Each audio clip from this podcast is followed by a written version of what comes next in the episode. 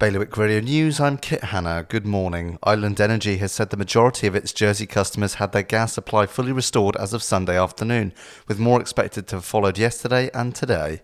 Meanwhile, a survey of Chamber of Commerce Guernsey members has shown broad agreement with P&R's main tax package going to the States this week and the unsustainability of the island's public finances generally. A 54 year old man has been jailed for almost four years for attempting to import £28,000 worth of cocaine under the false pretense of travelling to Jersey for a fishing trip with his father. And retired Guernsey public sector workers have joined current employees in urging the states to reject any suggestion of freezing payments into their pension funds. You can read more on that and the rest of today's stories at bailiwickexpress.com.